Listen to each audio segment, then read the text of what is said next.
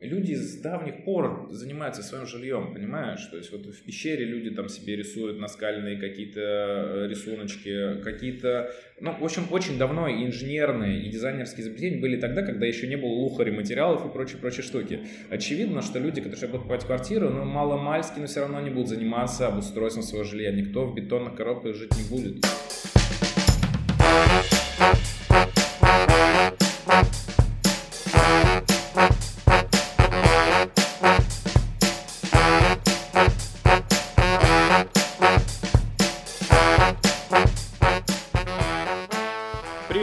Эфире подкаст «Дизайн прост», ваш любимый ведущий Павел Ярис и Ваня Буявис. Ваня, привет. Привет, привет. А, сегодня у нас а, в гостях Влад из архитектурного бюро Lines. А, Влад, привет. Привет, привет, ребят. Наверное, ты сам себя немножечко лучше представишь. Можешь в двух словах рассказать про бюро, Uh-huh. Вот. И, собственно, про себя, как вот ты вообще дошел до жизни такой. Это прям вот важная штука, которая э, тревожит всегда умы по поводу гостя. Окей. Okay. Немножко так био. А, меня зовут Влад Седов, мне 32 года, у меня свое дизайн-бюро в Петербурге, здесь наша основная локация. А, на рынке мы, наверное, уже лет 5, если можно так сказать, когда уже Lines можно было назвать как системное такое предприятие, такой полноценный бизнес в сфере дизайна. Вообще глобально в профессии я где-то с 2010 года, то есть это 12 лет. И, а, ну, наверное, про Ланти есть смысл также сказать, что мы занимаемся в основном жилыми интерьерами. А, наша основная задача – это не только проектирование, но и реализация интерьеров. То есть мы участвуем в помощи клиенту, когда надо уже заходить на ремонт. То есть, соответственно, мы оказываем услуги авторского надзора, когда надо следить за тем, чтобы ремонт был выполнен по проекту, чтобы все материалы закупались такие, какие они предусмотрены в проекте и так далее. В общем, наша такая глобальная задача – это типа нарисовать крутой проект и, а, скажем так, следить за его реализацией, чтобы человек заехал в свою квартиру, в свой дом, а, полностью созданный по проекту. То есть вот такой вот полностью путь мы проходим с клиентом. Если говорить про сферу, типа как я туда залетел, э, ну, Здесь на самом деле я бы не сказал, что есть какая-то а, триллер-история такая, а, что есть какая-то супер какой-то важный аспект, который на это повлиял. На самом деле все просто. Чтобы залететь в нашу профессию, вот, например, лет 10-15 назад, э, надо просто было учиться в архитектурном или художественном вузе, потому что это такая супер узкая специализация, Хотя, не знаю, несмотря на то, что вроде как люди учатся 6 лет архитектуре, многие мои сокурсники почему-то пошли варежки продавать после этого. Вообще непонятно, как так случилось у них. Вот, может быть, это и выгодно, надо у них узнать. А, глобально история такая. Я учился 6 лет э, на архитектора. А, где-то на третьем курсе, то есть в середине обучения, а, ну, я понял, что пора, в общем-то, и денег каких-то начать зарабатывать, наверное, в своей жизни. И пошел устраиваться в а, дизайн-студию. И вот здесь важно сказать, что вот такая точка входа, да, и вот где можно как можно скорее приложить свои усилия и получить какой-то фидбэк, там даже в формате финансов, да, а дизайн интерьера до этого гораздо быстрее, чем архитектура. То есть в архитектуре надо пройти много ступеней, чтобы уже брать какие-то серьезные проекты, чтобы тебе дали серьезную ответственность, и, соответственно, уже э, было какое-то финансовое вознаграждение, да, и какие-то вообще результаты твоей деятельности. В дизайне все гораздо проще. Вот. И как-то меня все это затянуло, и несмотря на то, что я три года занимался, э, учился на архитектора, я уже потихонечку осваивал скиллы как дизайнер интерьера, будучи сотрудником студии. И, в общем-то, где-то через, наверное, годик годик, да, после того, как я закончил университет, это был 2014 год, я ушел с работы и начал заниматься, будем так говорить, сольным проектированием. Вот, ну и, соответственно, где-то с 2014 года до сегодняшнего дня вот идет такой огромный путь. Я даже не знаю, боюсь, что сейчас, если я начну про это рассказывать, будет 6 часов э, нашего подкаста, то есть что там было за это время. Но глобальные этапы такие, то есть я был в родном городе, это город Иваново, а, я поработал там где-то года два, то есть до 16 года, и понял, что пора переезжать в Петербург, потому что интересный город, интересная энергетика, и вообще в целом задачи были такие, заниматься глобализацией, потому что в Иваново рынок дизайна, он достаточно, так, мы, мы цензурно выражаемся, но, в общем, он, я бы не сказал, что очень интересный. И где-то с 2016 года началась такая настоящая э, скажем, настоящая движуха, когда прямо уже из дизайнера, который сидит дома в трусиках за компьютером и что-то собирает, стало образовываться какое-то а, стала образовываться система предприятия, в котором а, стали оказываться люди, появились какие-то регламенты, а, оргструктура, ну и, соответственно, все, что уже можно назвать, наверное, ну, системным бизнесом. Вот. И на сегодняшний день у нас уже где-то в районе 15 человек у нас достаточно интересные сложные проекты. А, если раньше мы начинали, вот я лично, когда работал в Иваново, это были проекты на уровне «бабушка звонит и говорит, здравствуйте, а можно мне а, шкаф нарисовать?» Ну, типа, вот спроектируйте мне шкаф. Вот. Или там, например, в детскую обои подобрать человеку за полторы тысячи рублей. То сейчас это спокойно объекты премиального сегмента в центре Москвы. Но сейчас это, давайте вот, пусть будет полтора месяца назад, чтобы было верно сказано. Вот. А, и, в общем-то, есть задачи порой с очень большими крутыми домами и даже переходы на европейский рынок. То есть мы уже успели поработать в той же самой Женеве, и это было достаточно интересно, понятно и, что, наверное, самое важное, не страшно. Вот если очень кратко, вот прям таким сегментами без детализации, то, наверное, вот точка входа в дизайн была такая, и вот такой кратко путь тоже такого формата.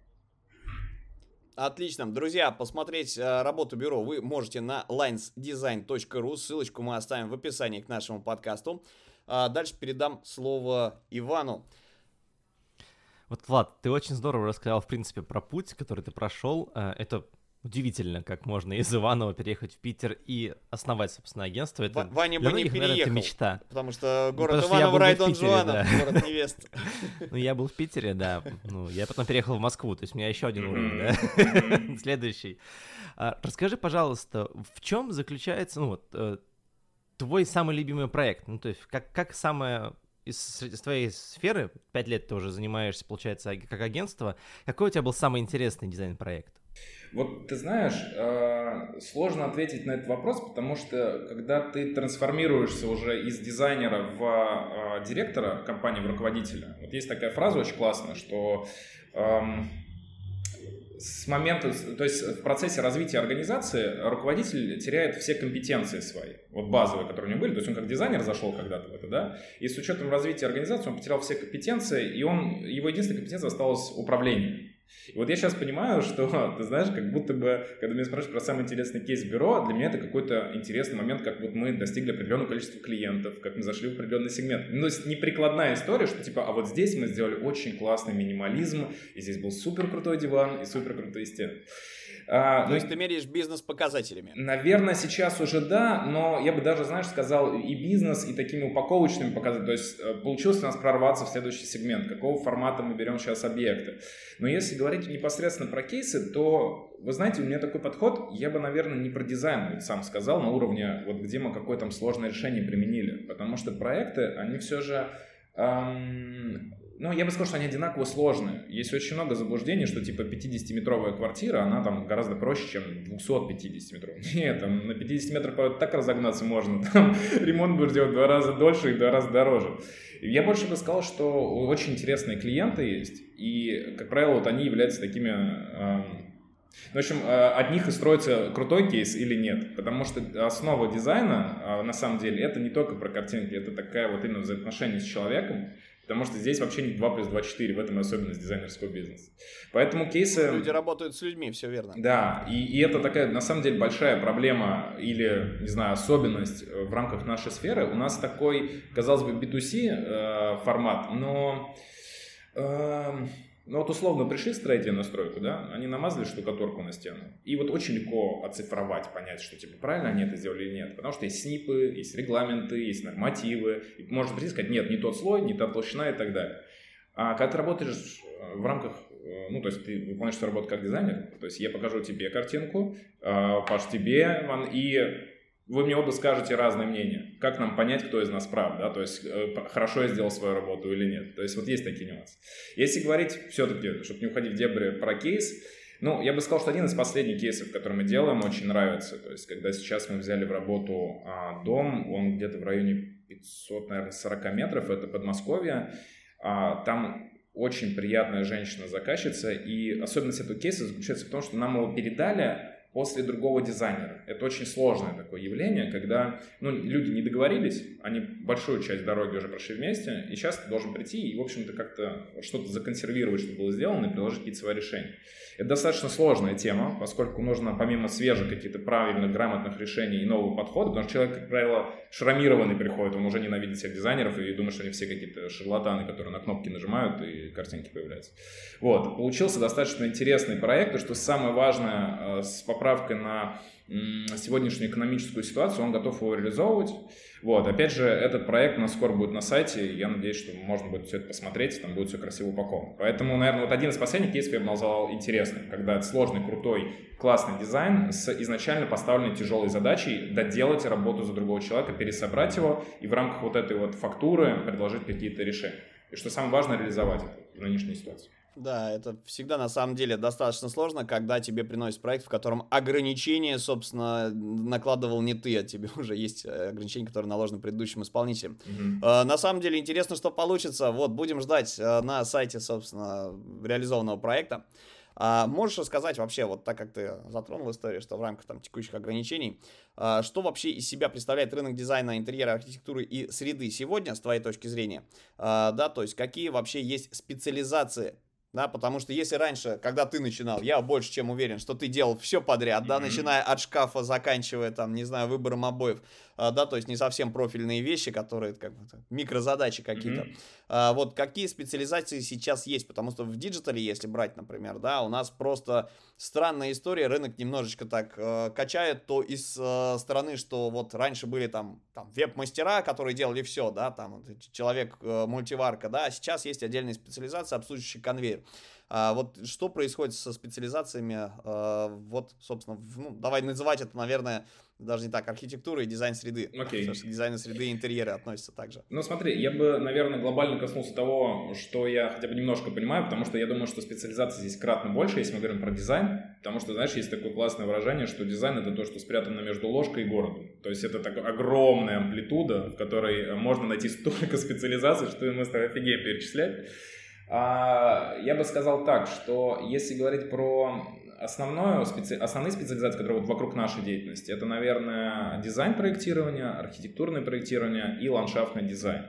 Как правило, это такие три основных столпа, на которых все держится, потому что если мы говорим про жилой сегмент, да, то есть когда человек себе делает а, частный свой жилой дом, там коттедж, загородный дом, а, то, очевидно, ему потребуется архитектор, который спроектирует дом. А, понятное дело, что здесь же мы подключаем инженеров, все, кто занимается коммуникацией, землей, там, геодезисты и прочее. А, есть, понятное дело, дизайнер интерьера, который уже занимается внутренним проектированием, ну и ландшафтный дизайн, то есть это проектирование уже непосредственно участка и с элементами садоводства, красоты и прочего.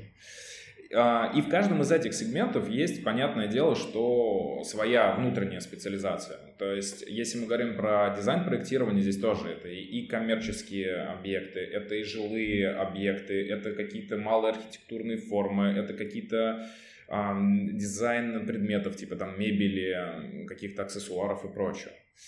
И, опять же, если говорить, вот сейчас вот сузимся немножко до нашей сферы, а, есть еще и другой момент. Э, если отвечать на вопрос, что из себя представляет рынок, а это, наверное, его а, сегментация. Вот это, наверное, очень любопытно сейчас с точки зрения того, что будет дальше, потому что в грейдов очень много в дизайне интерьера. То есть они, как правило, связаны с тем, с какой аудиторией работает дизайнер. То есть, условно, вот я начинал с того, что вот я приходил э, шкаф проектировать, да, сейчас мы делаем, например, большие какие-то дома, большие объекты. Вот здесь то же самое. То есть рынок, он начинается, там, я не знаю, чуть ли не от 500 э, рублей за квадратный метр и заканчивается 40 тысячами рублей. Вот. И очевидно, что все эти сегменты, они очень жестко структурированы. То есть в зависимости от того, какого класса жилье, потому что ну, очевидно, что здесь взаимосвязь с бюджетом человека, да, вот. И вообще, в принципе, с его задачами, которые он хочет решить. Кому-то нужен дизайнер для косметического ремонта, кому-то нужен дизайнер вообще под ключ. То есть вообще ничего нету, голые стены из бетона, и люди пришли и все заново собрали. Вот, поэтому здесь тоже достаточно жесткая а, сегментация и а, рынок, ну, не знаю, как сейчас оно будет, но буквально вот последний месяц мы проводили свои какие-то внутренние исследования, общались, мы понимали, что он просто огромный, вот с точки зрения вот этой амплитуды в рамках нашей сферы. Вот так. Но основные сегменты вот такие. Шикарно. А, можешь тогда еще э, небольшой момент, у нас же слушают ребята, которые там э, выбирают себе сейчас новую профессию или начинают. Если говорить про э, старт, э, да, то есть если человек начинает в одиночку, что бы ты ему порекомендовал, с чего начать. Вот студент, допустим, ну, либо прошел какие-то курсы, либо он студент э, вуза, да, соответственно, профильного. Вот он в течение вуза, допустим, не работал, практику какую-то не проходил рабочую, да, куда ему податься? А, это раз, да, если он начинает один, где набраться опыта. И два, это, собственно, если человек уже что-то умеет, э, сейчас как бы такое время, когда можно, в принципе, что-то начать, э, да, вполне себе нормальная история, да, как бы в, в какие-то времена перемен начинать что-то новое. Mm-hmm. Вот э, какой минимальный состав команды э, нужен для того, чтобы реализовать вот какой-то коммерческий проект? Вот, то есть кто тебе нужен в команде? Mm-hmm. Uh, ну, наверное, давай со второго вопроса начнем. Uh, я бы сказал так, что когда человек вот только с нуля заходит на наш рынок, или он, ну, то есть он что-то уже умеет делать, он хочет что-то создать, uh, глобально надо понять, какие у него задачи. Потому что на нашем рынке, как вот в прошлом моменте, в прошлом вопросе про сегментацию, есть огромное количество частных дизайнеров. Это когда, допустим, супер возьмем опытного дизайнера, там 45 лет, женщина, она э, лично ведет всех своих клиентов, у нее достаточно крепкий чек, и у нее условно там 3-5 проектов в год, и она делает от, от начала до конца все сама. То есть вот это ее как бы понимание того, как нужно выполнять свою услугу. Да? А, на нашем примере мне нравится уже воспринимать мою организацию и команду, что это такое классное системное предприятие, где есть отделы, где есть разделение задач, есть понятное делегирование, есть узкие специалисты. Я вообще в целом выступаю за то, чтобы люди были, ну, то есть вот человек в чем-то специализируется, он здесь эксперт, он круто, вот пусть он этим и занимается. Вот, поэтому в первую очередь я бы порекомендовал определиться, какие цели. То есть, если просто хочется быть крутым дизайнером и потихонечку строить какой-то свой такой личный бренд, э, на, на, по поводу своего имени, там, знаешь, строить экосистему какую-то, то можно и одному, в принципе, делать проекты, просто аутсорсить какие-то мелкие задачи, которые, ну, ты либо не хочешь уже делать, либо ты с ними не справляешься. Если же задача стоит изначально в том, чтобы м- построить какую-то команду, а, организовать какое-то предприятие, то однозначно я бы начал с того, что с самых первых этапов начал бы делегировать то, что, в принципе, тебе сейчас вообще не интересно. То есть занимался бы тем, что тебе нужно. Условно, ты уже, ну, занимался достаточно большое время дизайном, ты уже много реализовал проектов, такой, все, как реализовать проекты, мне понятно. Надо теперь понять, как искать клиентов, откуда их искать, да. Пожалуй, найду я человека, кто сейчас будет помогать мне реализовывать проекты, пока я буду заниматься, например, маркетингом, да, и так далее. Вот, поэтому отталкивался я бы от цели, и дальше уже двигался бы вот именно непосредственно по своему вектору, который требуется. Но, опять же, по-моему, первый был вопрос про то, сколько нужен человек в команде, да, и как все это реализовывать. Но, повторюсь, одного человека в целом достаточно. Но надо понимать, что этот человек, он, как бы, его время, оно будет полностью забито этой ситуацией, и о каком-то а, развитии будет говорить достаточно проблематично. Потому что человек будет все время, ну, голову он не успевает поднимать, чтобы понять, что вообще вокруг происходит, какие тенденции, как с этим работать ну в общем-то, как дальше двигать свое предприятие, если у этого вообще есть такая задача. Слушай, хорошо, а такой вопрос простой, на мой взгляд. Если человек хочет начать именно карьеру как э, частный такой создатель интерьеров или просто создатель там мебели, не знаю, чего угодно, дизайнер по факту, э, что бы ты порекомендовал? Э, с чего начать? Чем заняться? Ну вот, допустим, тебе нужен сотрудник, ты хочешь его с нуля воспитать, допустим, есть нулевой стажер, который у тебя прям вот его хочешь взять на работу, но mm-hmm. тебе не хватает у него скиллов. Что бы ты ему сказал научиться, чтобы ты через месяц взял его на работу, например? Хороший вопрос. А, я на самом деле очень а, важный вопрос для нашего бюро в последнее время. У нас у самих есть курс, он называется Line Study, он посвящен именно такой, знаешь, как типа создать систему. Не как вот работать в программах и как цвета сочетать, а как вот построить коммуникацию с клиентом, как выставить этапность работ и так далее. И мы понимаем, вот мы хотели это сделать месяц назад, точнее уже к этому мы шли, что мы хотим как раз создать курс, который, условно его суть в том, что люди будут стажироваться.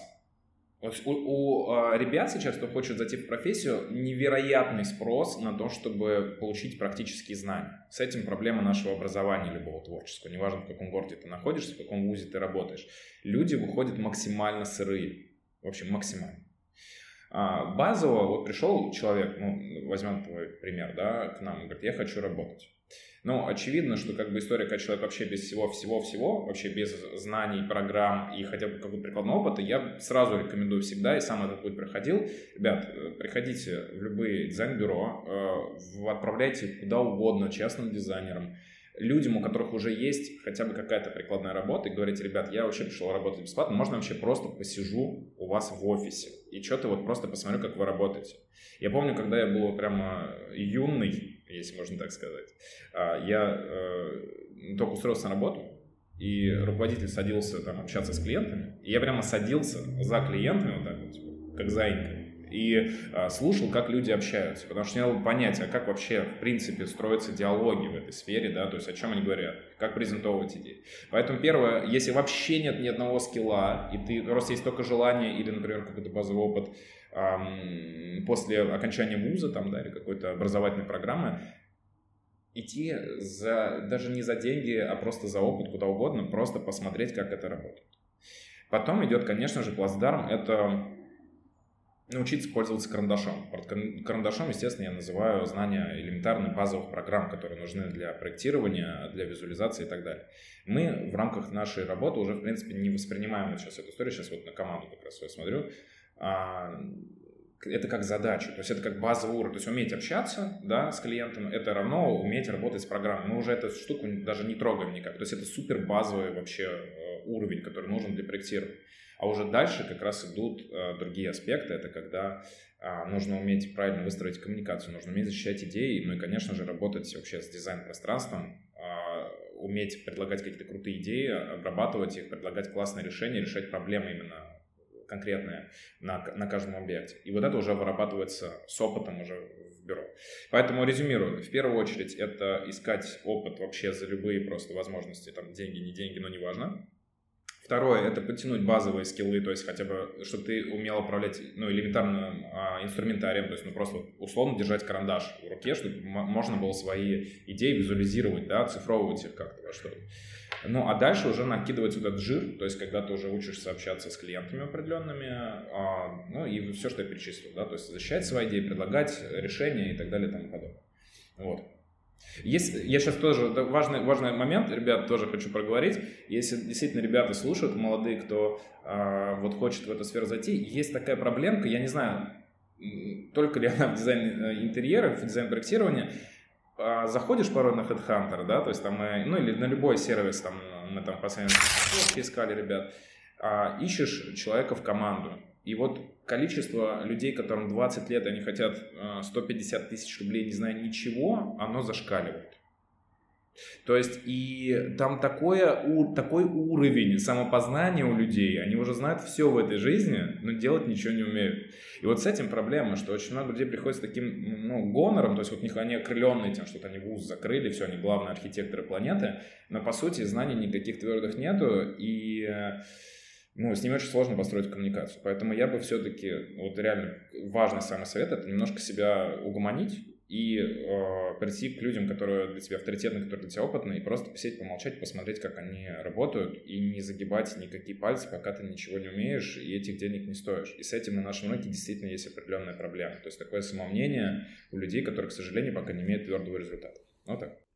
А, здесь тоже есть а, такая штука на старте, когда люди не понимают, я просто тоже преподаю, а, в том числе и архитекторам и mm-hmm. дизайнерам интерьера инструментальные курсы, ну, вот конкретно там Photoshop условно, mm-hmm. да, как бы у многих людей есть некое предубеждение, что сильное портфолио это чисто архивиз, да, то есть э, то, что под ним стоит, да, собственно, планировка помещения, да, соответственно, подбор материалов и так далее, люди часто упускают. Ну, то есть большинство мыслит э, понятием, что вот э, мое портфолио это набор рендеров красивых, да, с разных точках, э, то, то, как я материалы и свет настроил, э, условно, да. да, если там про 3D говорить. Э, вот посоветуй э, конкрет, можешь чуть конкретнее, чего людям нужно поизучать, да, вот помимо коммуникации и прочих вещей, вот именно на э, стеке техническом, да, то есть не софт скиллы, а именно вот умение инженерного какого-то мышления, проектирования, подбора. То есть с чего можно начать человеку, который вообще не в теме? Ух ты, хороший вопрос. Ну, вот тут, наверное, я бы закинул какие-то пару добрых слов с точки зрения э, в сторону образования, потому что, когда вот я учился на архитектора, все равно мало-помалу ты приобретаешь какой-то вот этот вот твердый скилл того, что как вообще база проектирования, а, база композиции. Поэтому, если условно, ну, с инструментарием более-менее понятно, с, с программами и так далее, да, то я бы, наверное, пошел, э, поискал бы курсы, поискал бы организации, где тебе могут дать какую-то прикладную задачу именно на уровне вот самых, знаешь, вот базовых аспектов проектирования, то есть где там эргономика, технические нюансы, работа с конструкциями, то есть чтобы хотя бы просто понимать, как вообще вот это, то есть ты хочешь, ты понимаешь, как ты сочетаешь цвета, у тебя это получается, ну, а теперь давай разберемся, можно ли унитаз на потолок вообще приделать, как ты считаешь, возможно это или нет. Вот, и, и ну, персонажей много разных, которые планируют это сделать в своей жизни с унитазом и так далее. Поэтому тут же надо добавить, что таких курсов, кстати, тоже много а, в инете, и эти курсы достаточно популярные, а, где действительно вот таким азам людей обучают. Но, как мне кажется, я, наверное, снова сделаю вот а, такой Э, возврат к прошлому вопросу о том, что лучше, чем прикладные знания, нигде невозможно это получить, поэтому надо приходить в организацию, приходить к людям, писать, писать, писать всем-всем-всем. Будет отказов много, но это вопрос конверсии. А, и говорит, слушайте, я очень хочу, э, вот я не понимаю, можно я просто посмотрю, как вы проектируете. Вот, поэтому если базово с чего начать, если мы уже сейчас не говорим про э, эм, там, знание программы и так далее, это, наверное, опять же, возврат к самым-самым основам. То есть это именно базовое проектирование, это эргономика, это работа с конструкциями, это там, знаешь, понимание, как можно ли согласовать э, какую-то планировку или нет и так далее. Потому что в фантазии очень много людей, и делают они, конечно, не всегда вещи, которые можно реализовать. Вот так. Отлично, мне кажется. В принципе, на, на пальцах, что называется, пояснил. Ну, надеюсь. Мы вот по технологии мы поговорили, получается. Мы знаем даже, какие технологии. Мы знаем, где учиться. Мы знаем, как пойти собрать этот опыт, потому что посидеть за клиентом, за, за столом с клиентами это здорово реально, мне кажется, тут уже не о чем спрашивать, Паша. Я не знаю, может, ты мне чем-то поможешь, потому что я получил ответы на все вопросы, которые меня интересовали, если честно. Хорошо, с точки зрения, знаешь, как говорят, учи мать часть. А на самом деле есть э, вечная проблема, да, то есть мы либо очень сильно погружаемся в теорию, а, да, там, ну, можно, не знаю, там, позаниматься сопроматом, если ты какие-то жесткие конструкции строишь, да, собственно, можно а, по -по повкуривать снипы, они в бесплатном доступе есть, собственно, да, то есть строительные нормы и правила, да, да, можно, соответственно, почитать ждать каких-то мудрых людей. А можно просто быть практиком, который типа из серии вот, вот у меня тут топор, молоток, короче, бетономешалка, погнали что-нибудь построим, наляпаем. Вот, а идеально, когда это все сочетается между собой, да, то есть когда люди а, объединяют. Что бы ты порекомендовал из теории? А, есть ли вот авторы, допустим, да, у нас просто часто спрашивают, ребята, что почитать? Вот, нас, ну, мы век живем, да, когда спрашивают, либо что посмотреть, посоветуйте канал на ютубе, либо mm-hmm. что почитать из э, культ, культовых персонажей. Потому что с литературой, к сожалению, она э, действительно скатывается, ну, очень много книг одной мысли, и э, я не знаю, как для дизайнеров среды, но вот классику. Что бы ты вот базисом, да, понятно, что можно или Корбюзье какого-нибудь там, ну, там... Ну, это достаточно такая базовая история, да. Это тоже можно, в принципе, вот, порекомендовать. А... Угу можешь э, дать людям, которые проходят, например, онлайн-курсы, где э, упоминают какие-то вещи, но конкретику, грубо говоря, не, не, не советуют. А какие вот, вот тебе, как человеку, отучившемуся в ВУЗе, получившим классный базис, собственно, вот, вот must-have? Ну, Может, посоветуешь 3-4 книги. Тут, тут, знаешь, есть такой аспект, мне, наверное, важно будет на этом акцентировать свое внимание, что я больше в последнее время читал деловую литературу, нежели а, прикладную именно с точки зрения а, дизайн-проектирования. Но смотри, если мы за скобки уберем, опять же, то, что я все-таки практику ставлю чуть выше, чем теорию, потому что в нашей деятельности, ну, набивать руку — это супер важно. То есть смотреть на чертежах, и нет никакого смысла, если ты сам их не делаешь, абсолютно. Это, к сожалению, это знание у тебя так не наляжет. Но если супер база, то есть э, я бы взял э, труды основных архитекторов, которые вот в современности, некоторые из них уже, к сожалению, э, не живут, скажем так, а это Изах и Хадид, а это, может быть, и Мисс Ван То есть у них очень много интересной есть литературы о их проектировании, о, о их каких-то основных правилах и базисах. А, понятно, что дело, что это Нофер, то есть человек, который вот написал вот такого просто, такой толщины книгу о том, как нам правильно сидеть а, на унитазе. Можешь еще раз, э, Нофер, это про эргономику историю. Да, да, да, совершенно верно. Да, а, это вообще вот такая вот книженция огроменная, я не знаю, сейчас показываю, зачем на подкасте руками, когда вы аудио. Люди поняли, я уверен. Да, они ощутили это ментально. Это примечание, он показал примерно 10 сантиметров толщины книги. В общем, суть в том, что это огромные труды написанные э, про то, как вообще, знаешь, там нам сидеть на унитазе, как нам э, ходить на кухне и так далее. И знаешь, любопытно на самом деле то, что глобально, как там и со снипами, принципиально нового ничего с этого момента не было придумано.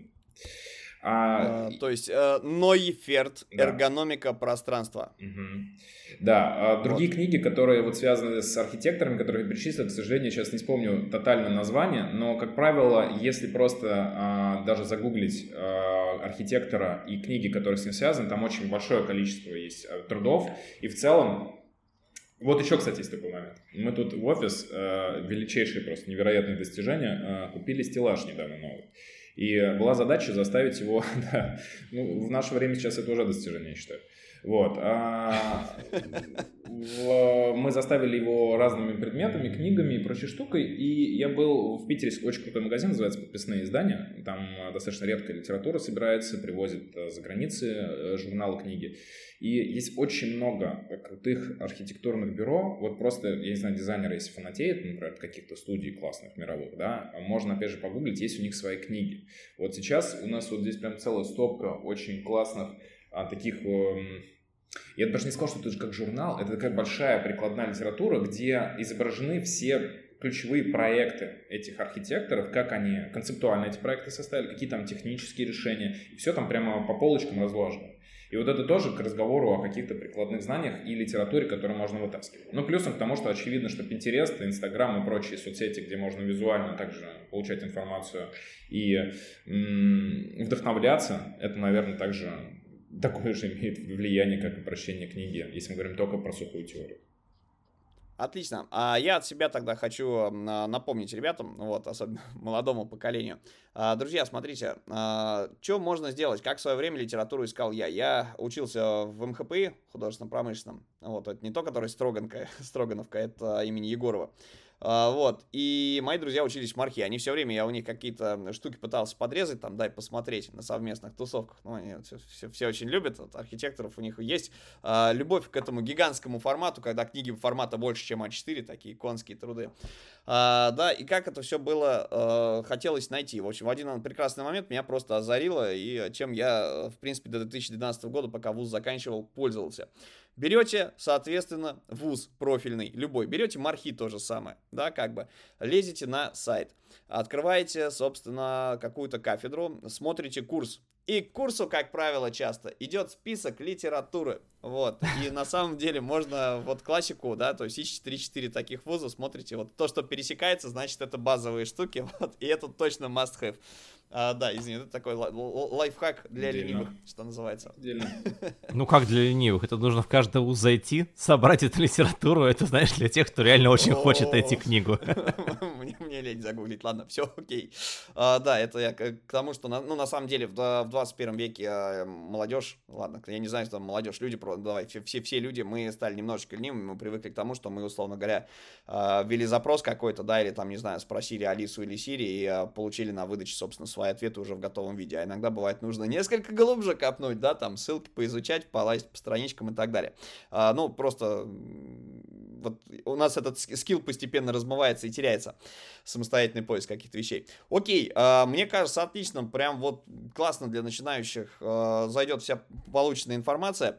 Ваня, у тебя есть чего добавить? У меня есть один прекрасный вопрос, который мне зрел количество, вот прям с, после, с последнего монолога Влада. Влад, вот ты э, говорил про всякие разные навыки, скиллы и про вот этих вот архитекторов, которые мыслят интересно. Скажи, пожалуйста, в резюме у дизайнера должно быть именно его дизайн мышления, как он мыслил, когда он составлял проект, или это должно быть просто рендеры, да, как вот Паша говорил.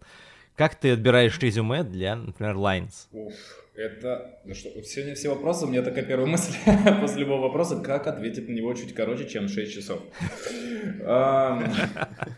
Да, э, слушай. Хорошо, давай, давай по-другому. Э, представь себе, что я тоже, э, вот я, я, я чувак, который собрал, короче, вот, только тоже руководитель, я собрал себе какую-то команду, mm-hmm. мы с тобой встретились в какой-то неформальной обстановке, я говорю, Влад, я тоже свое бюро, дизайн-бюро mm-hmm. запустил, вот, что я знаю, умею, я знаю, я знаю, я это умею, вот, но я не очень понимаю с кандидатами, чего мне делать, посоветуй мне, пожалуйста, да, как, каких okay. людей нанимать. Вот. Смотри, ну, на самом деле вопрос Он искал в вузах, он не нашел ничего.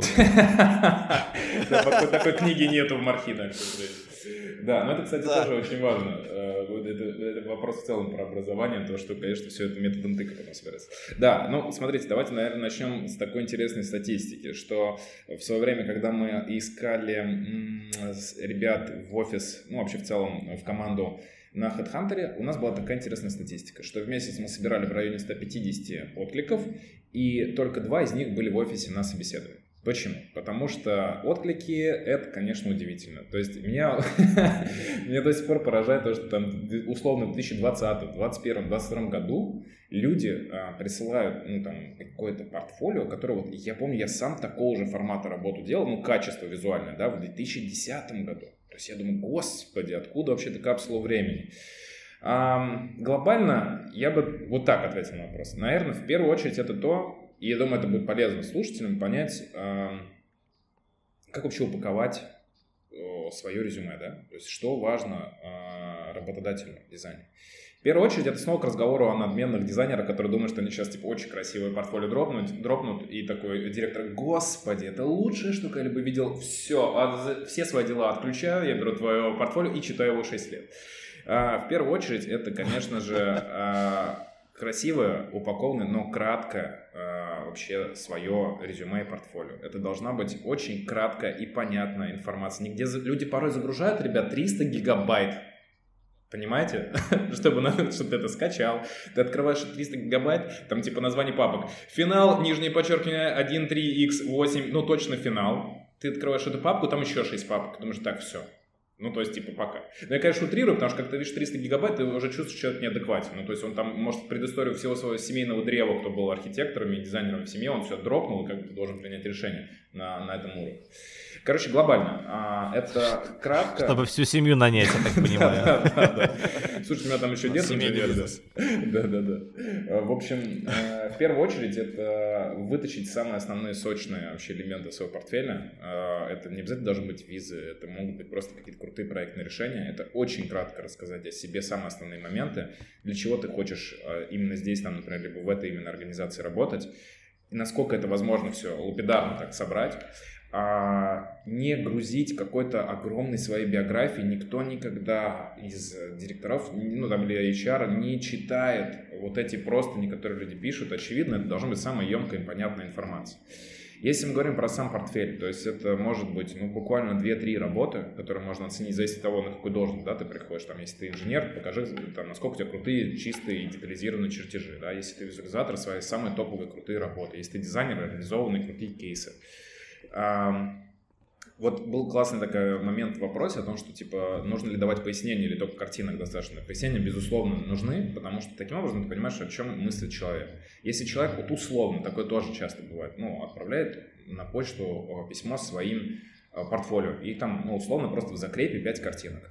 Ну, и тема письма. Я хочу работать здесь ну, очень сложно что-то здесь понять. То есть, и, в принципе, нет желания начать диалог, потому что как будто тебе, ну, э, дали что-то, на что то не знаешь, как отреагировать. Ну, спасибо, классные картинки. Окей. Кто ты, что ты и так далее. Поэтому нужно иметь баланс между тем, что дать кратко о себе информацию, насколько это возможно, зачем ты именно здесь хочешь работать. Это вообще, кстати, всех э, руководителей любого HR потешит история, что когда именно персонально в организацию люди приходят, то есть он не расправляет 10 резюме, типа это булочнику отправим, это в дизайн-индустрию, это еще куда-то, а директивно хочу работать в дизайн-бюро у вас, вот а поэтому, поэтому. Ну и краткий кейс вот с портфолио. Вот, ну и, и очевидно, что есть базовый момент, но они, я так полагаю, связаны с в любом, в любом бизнесе это так. То есть это не должна быть какая-то помойка, это должны быть какие-то э, письма с приложениями, которые не надо никуда скачивать, которые можно было с любого девайса, с любым обосранным интернетом, вот первое плохое слово, э, посмотреть э, и, в общем-то, быстро принять какое-то решение. Вот. И еще было бы прекрасно, если люди более релевантно отправляли бы, конечно, себе информацию, потому что, ну, действительно, очень много есть историй, когда человек переквалифицируется. То есть он вчера был, например, менеджером по логистике в перекрестке, а сегодня он решил стать дизайнером. И он прямо топит тебе в вакансию, прямо вот я хочу, я ничего не умею, тра-та-та-та-та, а как бы вакансии порой бывают прям конкретно на стажера и на профессионально крутого дизайнера. Ну так ты отправь, почитай просто, куда это надо отправить, зачем ты тратишь время на тетку.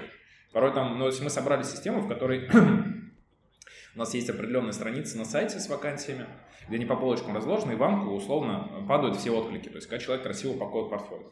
И порой в какой-то пиковый момент, когда мы там трафик на это все пускали, на, а, ну, например, там, чтобы собирать отклики на, э, на эту посадку, блин, э, там просто безумная помойка была. Потому что люди невнимательны. Они, ну, то есть ты вроде как ищешь работу, ты хочешь, чтобы тебя оценили по факту, чтобы ты работал там, где ты можешь свои силы показать, так может ты уделишь 30 секунд просто прочитать, что написано в начале страницы, да, там, или в начале соиска... ну, эм, объявления, условно, на поиск, да, вакансии, э, и чтобы твой был более-менее релевантный. К сожалению, с этим тоже есть проблемы. Вот, наверное, так. То есть, на самом деле, ваша работа требует пояснений. То есть, если вы э, мега... Чувак, который делает мега рендеры, классно работает с материалом и светом, это тоже вам плюс. Но если вы скидываете какую-то штуку, то есть, это не должна быть какая-то история, как кейс Behance, да, где человек, вроде ты вводишь дизайн интерьеров, а у тебя просто архивист. Ну, то, короче, набор рендеров красивых.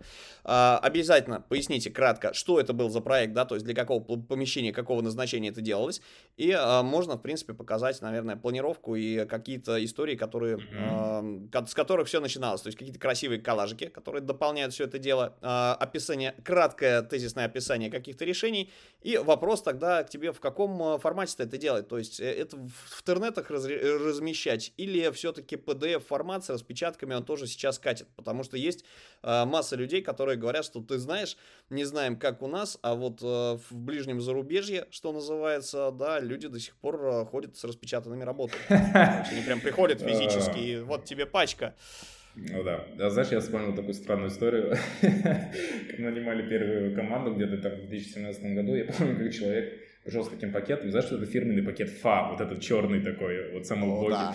Вот. Э, он робко с ним пришел, он его положил на стол. Из него он достал еще один целлофановый пакет, из него еще один какой-то пакет, и там лежал его синий диплом.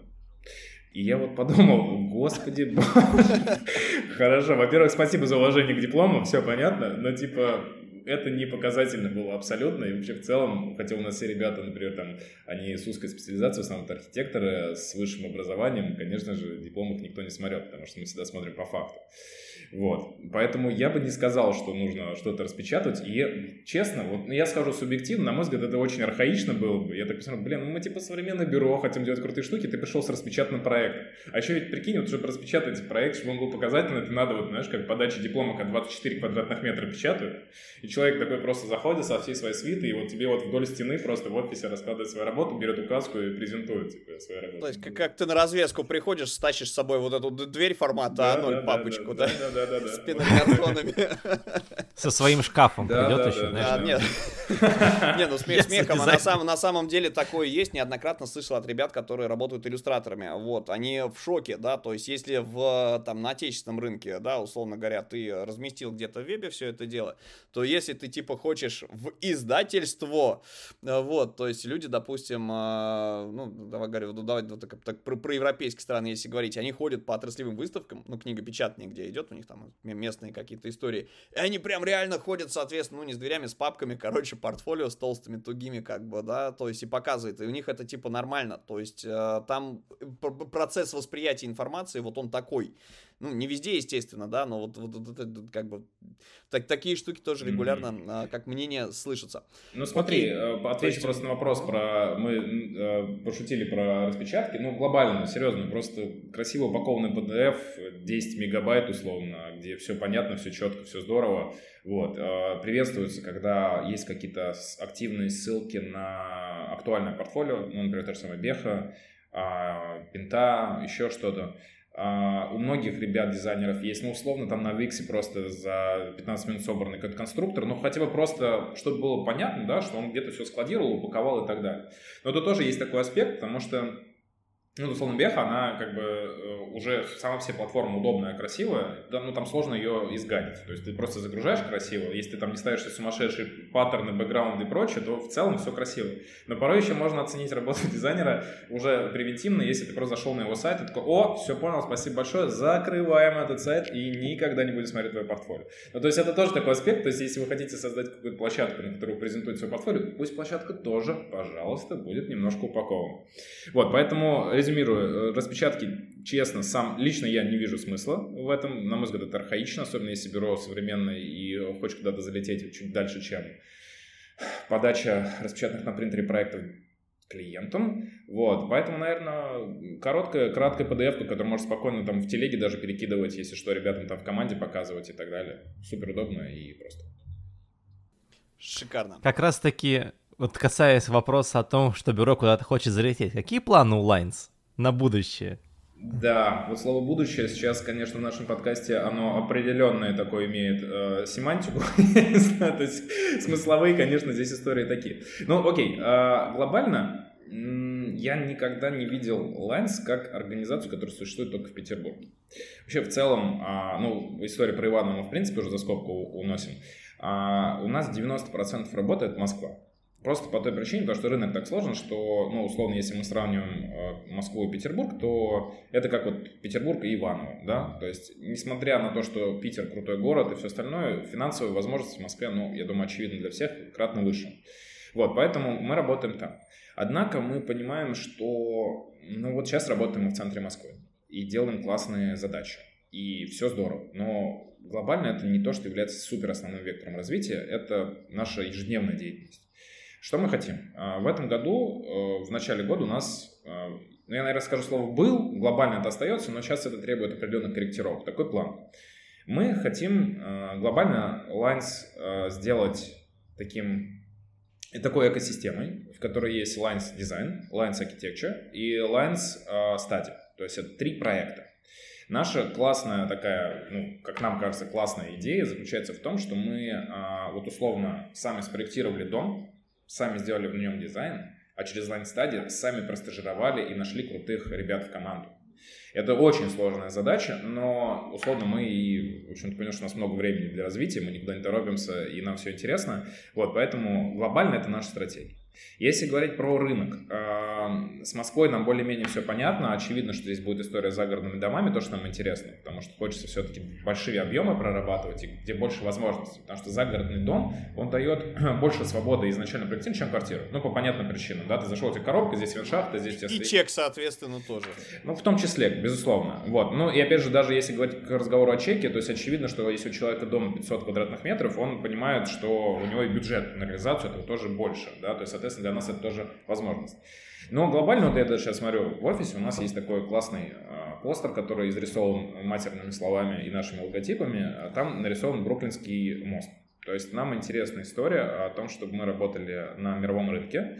И в целом в перспективе ближайших 7-10 лет мы рассматривали историю выхода на абсолютно другие страны, где на данный момент мы не очень понимаем, как работает система, но нам очень супер нереально интересно а, работать в таких городах, там, как Нью-Йорк, какие-то китайские города, каких-то азиатских городах, европейских. То есть нам все это супер нереально классно, интересно. То есть э, какие-то свои задачи на сегодняшний день мы уже решили как бюро, да, то есть мы научились э, какие-то зарабатывать деньги, мы научились брать классные проекты в работу, но э, драйва здесь очень мало, к сожалению. То есть рано или поздно это все пресыщается, и хочется решать задачи, которые ты вообще понятия не имеешь, как решать. Ну, типа, очевидно, да, что в Америке там... Вы хотите выйти на уровень городостроительства и оформления район... районного дизайна? Нет, нет, нет, это не не знаю, как это назвать. Нет, это не градостроительство. Это, знаешь, ну, условно спроектировать ресторан в Нью-Йорке.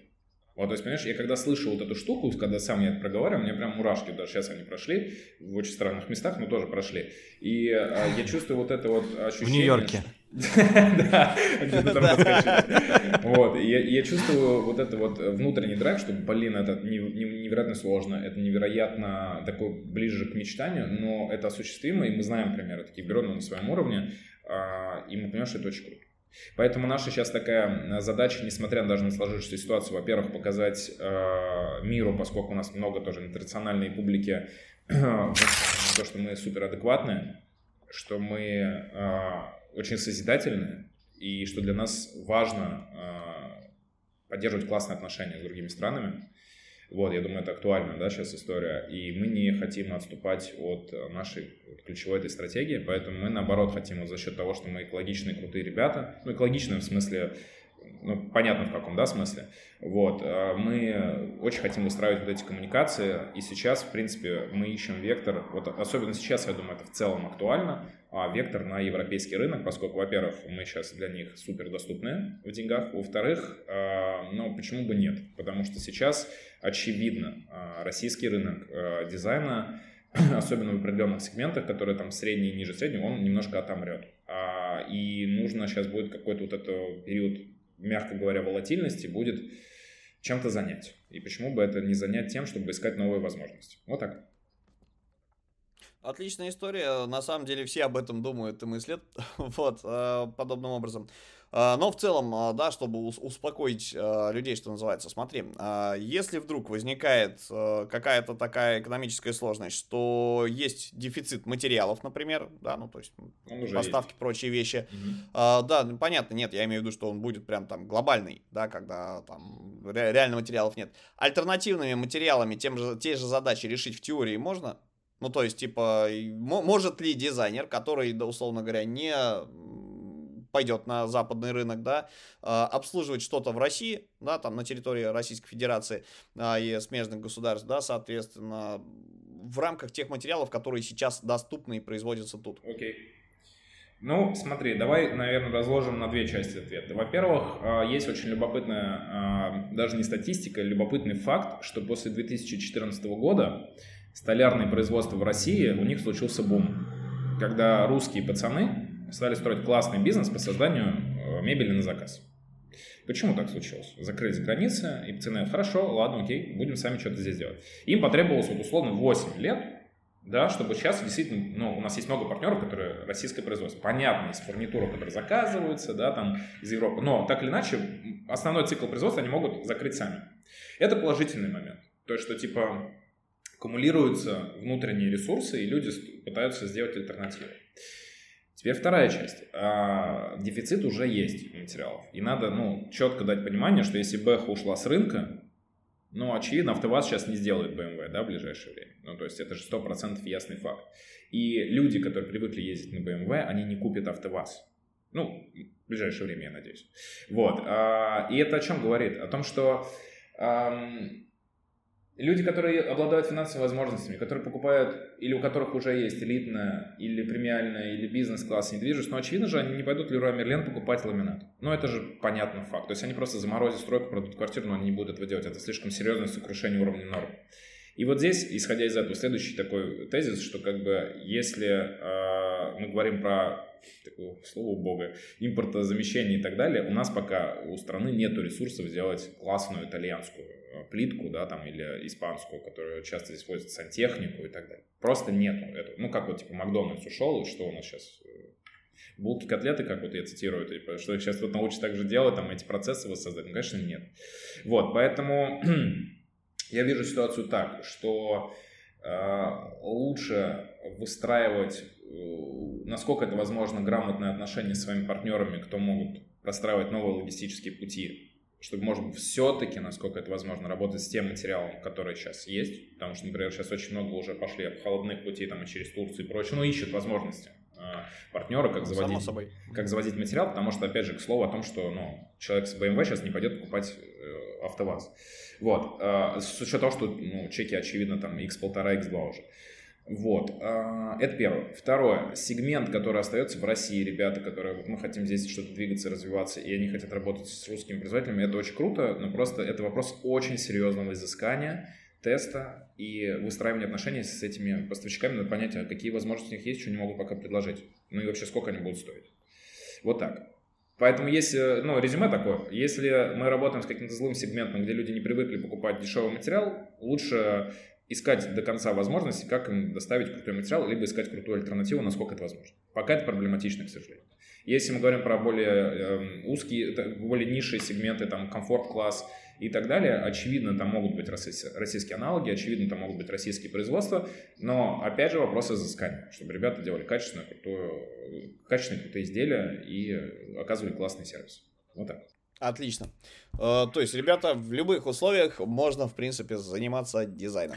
Ну, то есть, знаешь, какой есть момент, вот хочешь тоже докинуть, э, фатально мыслить, э, даже при самых плохих раскладах, ну, будем так говорить, экономических, вот этот аспект затронем люди с давних пор занимаются своим жильем, понимаешь? То есть вот в пещере люди там себе рисуют наскальные какие-то э, рисуночки, какие-то... Ну, в общем, очень давно и инженерные, и дизайнерские изобретения были тогда, когда еще не было лухари материалов и прочие-прочие штуки. Очевидно, что люди, которые будут покупать квартиру, ну, мало-мальски, но все равно не будут заниматься обустройством своего жилья. Никто в бетонных коробках жить не будет. Вот, поэтому профессия не умрет, она точно будет существовать, просто сейчас а, ее ждет определенная чистка рынка однозначно, особенно, к сожалению, в сегментах, там, ну, скажем, базовых, да, там и комфорт-класса, потому что люди просто откажутся здесь, а, они поймут, что лучше я сейчас сам пойду, лучше на свой взгляд как-то выберу обои, потом будут деньги, найму дизайнера, он мне эти обои какие-то новые там подберет. Вот, э, поэтому профессия точно будет жить, просто сейчас э, нужно понять такие вещи. Первое это кто вообще в учетом сегодняшней ситуации твой, э, твоя целевая аудитория, что это за портрет, потому что люди могут измениться, ну, то есть вот портрет может измениться, и куда они ушли, потому что очевидно, что там, ну, например, наши основные площадки касания с клиентами, это был всегда YouTube, это, да, а, ну, там есть Телеграммы, есть Яндекс.Зены, а, есть, господи, ВКонтакте. Но пойдет ли туда наша аудитория, это вопрос. Поэтому сейчас такая э, моменте, когда надо немножечко вот сфокуситься, отключить какие-то лишние эмоции и просто понаблюдать, а, а какие тенденции. То есть кто куда пошел, где тот человек, неважно сейчас про какой сегмент, да, вот, где, где искать этих людей, где э, с ними начать коммуникацию и уже выстраивать взаимоотношения. А уже потом, естественно, предлагать какие-то решения в рамках сегодняшней ситуации, как реализовать свои идеи. Вот так. Отлично, спасибо большое. Вдоха... Вдохновил и вселил надежду. Вот, успокоил. Вот вам, друзья, а, мнение человека с рынка. А, Иван. Заставил вдохнуть нас полной грудью и подумать, что все не так плохо, но надо просто подождать и посмотреть, что Потом будет. Потом подкаст дальше. выключился, и я очень горько пошел плакать и обнимать свои колени. А, Залез в шкаф смотреть эти книги, такой, ну, пожалуйста, хоть что-нибудь из них. Да, да, друзья, на всякий случай напоминаю, что э, из соцсетей подкаста мы сейчас, э, ввиду ситуации, перекочевали в ВК и есть в Телеграме, э, вот, по-прежнему, вот, так понимаю, что у нас будут э, проблемы. Поэтому описание выпуска читайте на подкастерских платформах. В описании мы обязательно дадим ссылку на Влада. Вот, собственно, и, Влад, мы еще на что-то ссылки будем да давать? я думаю, сейчас есть смысл дать на сети, где нам стоит быть на контакте, не теряться. Думаю, что на меня ссылку можно в целом дать, но глобально хотелось бы, конечно, чтобы ребята больше ознакомились вообще с нашим там, каналом, с нашим бюро, поэтому я думаю, найдем что показать. Отлично, друзья, все ссылки в описании. А, с вами были Ваня Боевец и Паша Ярец, а в гостях у нас сегодня был Влад Седов а, из бюро Lines. Или Lines Бюро. Влад, как вообще правильно произносится? Вообще правильно, наверное, просто Lines. бюро Lines. Нет, просто Lines, этого просто достаточно, Lines. да. Кстати, это очень интересная проверка на то, насколько были в нашей жизни грамотные люди, потому что если бы ты знал, сколько, оказывается, есть версий того, как люди в России читают слово Lines, это просто Ох, как жалко, что мы цензурно выражаемся. Короче, как, как, как колевы? Ну, смотри, например, а, во-первых, у нас есть уже внутренняя шутка такая, что мы называемся Линес, потому что люди просто, ну, это русские люди, просто поставщики, клиенты, они читают не Lines, а они читают Линес. Это раз. Потом есть Linus Dation. Это вот были такие люди, которые Lines дизайн вот так читали. Поэтому можно просто Lines. Я думаю, что это, это будет вполне достаточно и приятно. Но, Э, это наша специфика, да, как бы как правильно Ибанес или Ибанес. Ну да, именно так. Гитары. Вот из этой серии. Да-да-да.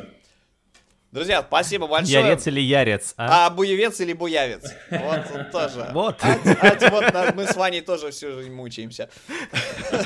Друзья, с вами был Дизайн Нам знакомы твои проблемы. Мы обязательно позовем Влада к нам в эфир еще. Вот, Влад, вообще есть э, желание прийти и еще что-нибудь рассказать э, на эту тему? Если есть вопросы к Владу, друзья, я напомню, что в нашем телеграм-канальчике или в э, ВК вы можете в описании к этому выпуску, а, собственно, написать свои вопросы. И если Влад нам а, придет еще, собственно, мы обязательно на них прямо в эфире ответим. Возобновляем эту старую добрую практику. Пишите в комментариях, а, собственно, как вам выпуск и те вопросы, которые у вас есть.